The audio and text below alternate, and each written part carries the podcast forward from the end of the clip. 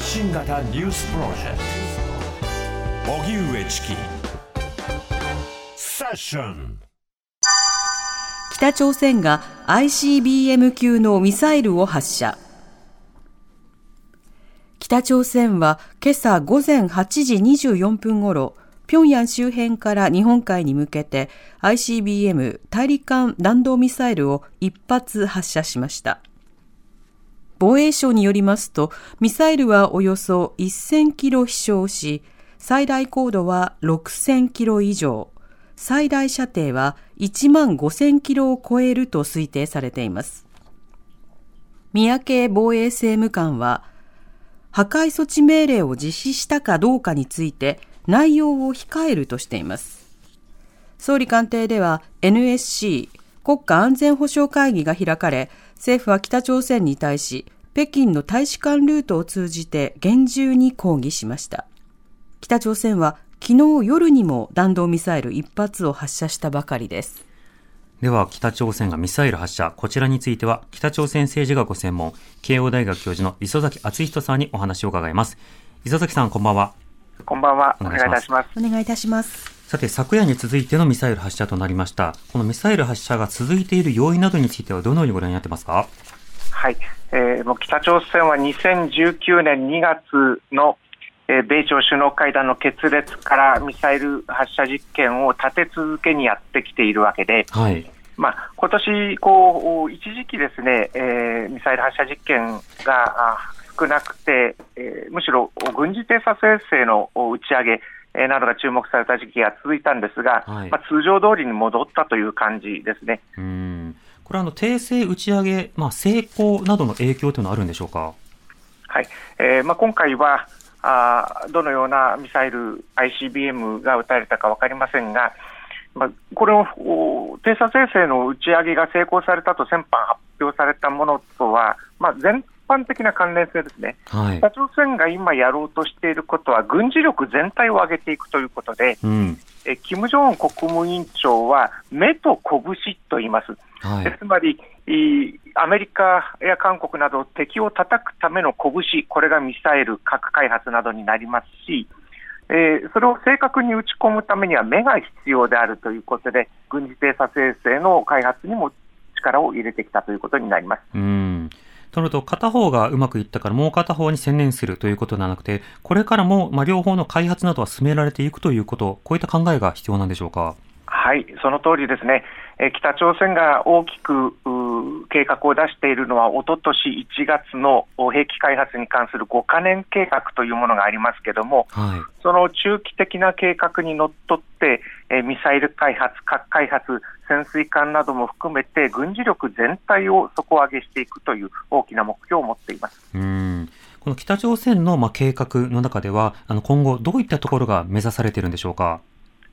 えもうすでに作り上げられたミサイルについては、それを量産化して、さらに小型化、軽量化などをしていくことによって、精度を上げるということですよね。はい、でえー、今回注目されていますのが ICBM のような大陸間弾道ミサイル、長距離のミサイルについては、まあ、液体燃料を注入している間に兆候米韓などにつかまれてしまうわけですから、うん、液体燃料からより機動性の高く、実戦に使いやすい固体燃料に変えていきたい、はい、でこういった実験を続けていくものと考えられています。うん。また今回のその発射実験、そのミサイルの特徴というのはいかがでしょうか？はい、これは今のところ ICBM・ 大陸間弾道ミサイル、アメリカ本土に届くような距離のミサイルと考えられていますけれども、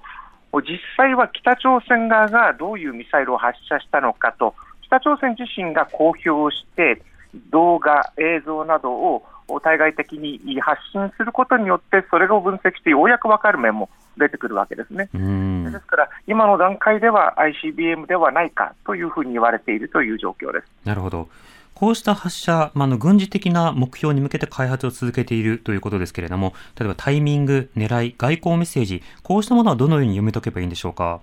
そうですね、えー、もうそもそも、えー、兵器開発、ミサイル発射実験というものは、北朝鮮が米韓、アメリカ、韓国を脅威だと思っているから作っているわけですね。はい。ですから、米韓がいかなる政治的な動きをしようとも、米韓と対立状況にある以上は、軍事的な開発を続けていかざるを得ないというのが北朝鮮の立場です。うん。ただ、えーやはり米韓があー何らかの国会議で、えー今は、あえー核に関する問題ですけれども、えー協力を深めているタイミングというものを当然見ながら、えー打つこともあろうかとは思います。はい。うんまあ、そうした中で今回のその、まあ、実験ということですけれども、これまでのそのミサイル実験などは北朝鮮の国内でもたびたび報道されているのか、その成果なのが強調されてもきているんでしょうか？そうですね、えー主にミサイル発射実験についてはあ、新しいものは実験というふうに言いますし、もうすでに作り上げたものは量産化して、いつでも撃てるようにという訓練という言い方をするんですね。うん。で訓練の方については、あまり必ずしも国内に向けて報道されるとは限らないんですけども、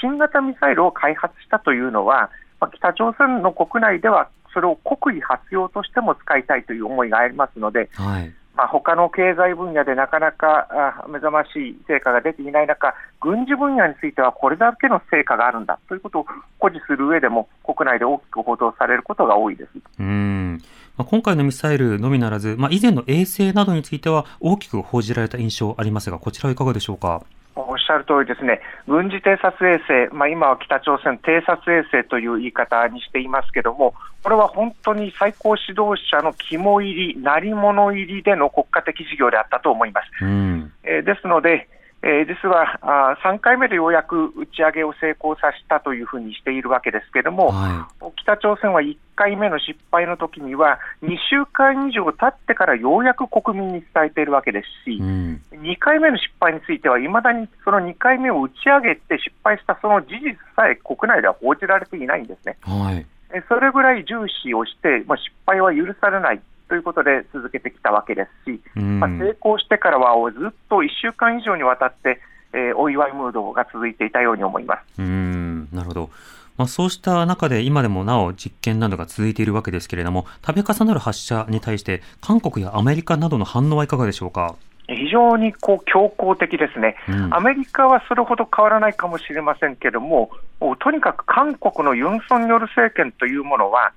えー以前の進歩的なムン・ジェイン政権、えはもちろんのこと、それ以前のパク・クネ政権、イ・ミョンパク政権という、以前の韓国の保守政権に比べても、もっと北朝鮮に対して強硬的で、一歩も引かない姿勢ですね。うん、なるほど。この姿勢の背景というのはいかがですか？まあ、非常にこうユン・ソンニョル大統領というのは日本との関係もそうなんですけども、やろうと思ったことをやろうという面、そしてえー私が思うには、えー対北朝鮮政策については、以前のムン・ジェイン大統領の対話路線というものをほぼ全面的に否定するような、うんえー非常にこう明確に分かりやすくやっているようには思います。うん、なるほど。以前の保守的なパク・クネ政権、イ・ミョンパク政権の時は強硬ではありましたけど、それでもケソン講談などを通じて、北朝鮮とこう経済的なやり取りもあったわけですから、はい。その時代とは違うなという印象です。うーん、なるほど。そして日本の対応なんですが、この J アラートのなるならない、あるいは破壊措置命令があったかなかったか、この点などについてはいかがでしょうか？そうですね、まあ、どこを飛行するかによって、J アラートを、その飛翔体、ミサイル、ロケットがですねどこを飛ぶかによって、J アラートを鳴らすかどうかっていう判断にもなろうかと思いますけれども、はい。日本の対応ということで非常に重要なのが、えー先ほどこうアナウンスがあ南部さん読み上げてくださったように、このおずっとこう北京の大使館ルートを通じて、えー厳重に抗議したっていうところはいに終始してるんですね。ええでも北京の大使館ルートといっても、この方それは非常に強い抗議となって、効果のあるものなのかどうかということを考えたときに、うん。まあ、事実上も長年にわたってファックス1枚送って終わりと、はあ。相手に電話しても電話を出ないとかですね、ええまあそういうことをこう10年、20年と続けてもいいのかなという感じはいたします。確かにあの我々も伝えてるんですが、北京の大使館ルートって、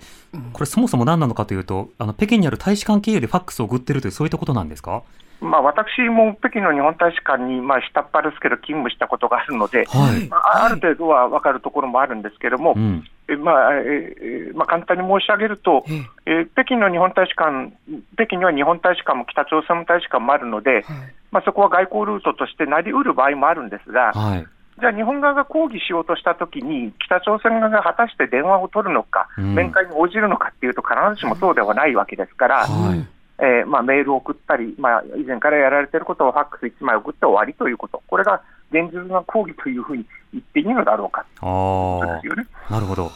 文面として、なお速度として、これは厳重な抗議なのだというふうに政府が主張はしているけれども、結局はそれが届くかどうか、あるいは本当に厳重な効果を持つのかどうかを分けなくてはいけないわけですか。で全くおっしゃる通りですね。うん。まあ、あ実際に首脳会談を実現させるというのは非常に難しいわけですけども、はい。おただ、チャンネルがない中でえー抗議をするっていうものは、やはり効果にはあ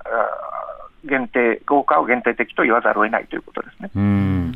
また、破壊措置命令であるとか、その他の対応などについてはどうでしょうか？まあ、これは、えー北朝鮮が予定通り、周りに影響を及ばさずに予告通り、もしくは予定通りに、彼らが狙った通りにこう発射実験を打てるかどうかっていうところが問題なんですね。はい。えー当然、えー実験には失敗もあり得るわけですから、その万万日のことを考えると、安全保障上の問題というのは当然考えていかないといけないんですけども、うん。こうお過度に心配する必要はないとは言い切れない、なんか難しいんですよ、これ。うん。心配する心配することは、心配も必要なんだけども、ええ必要以上に心配するという、この煽ることもよろしくないっていう、そのバランスは非常に難しいですね。ええ確かにそれがあの目的通りに果たされなかった場合にルートをそれてどこかに落落ちて、えー国民など市民などが怪我をすることはあってはならないが一方でそこを直ちに狙って行われるものなのかというとというもうこうした非常にこう、まあ、難しい判断ということになるわけですか？